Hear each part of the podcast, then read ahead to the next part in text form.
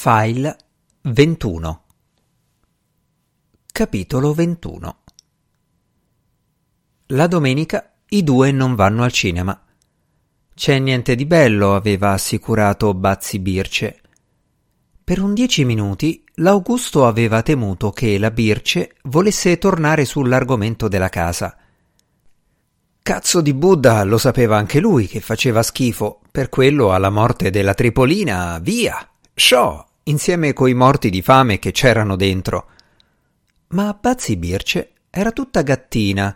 Appena usciti dalla stazione gli aveva detto che aveva solo voglia di stare sola soletta con lui, parlando come se gli si strofinasse addosso, un modo di fare che al Prinivelli aveva un po' fatto senso, ma un po' anche la voglia di mettere una mano sulla tetta sotto la quale c'è il cuore.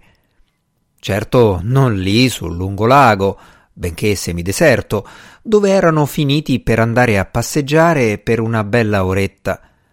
Quando al campanile della chiesa della Vittoria suonano le quattro, Bazzi Birce gli chiede se la vuole vedere. Il Prinivelli equivoca per un istante, diventa rosso. Fino ad allora l'ha vista solo su certi giornali. La Birce sorride, si spiega. La casa, sciocchino. Lui, certo, volentieri.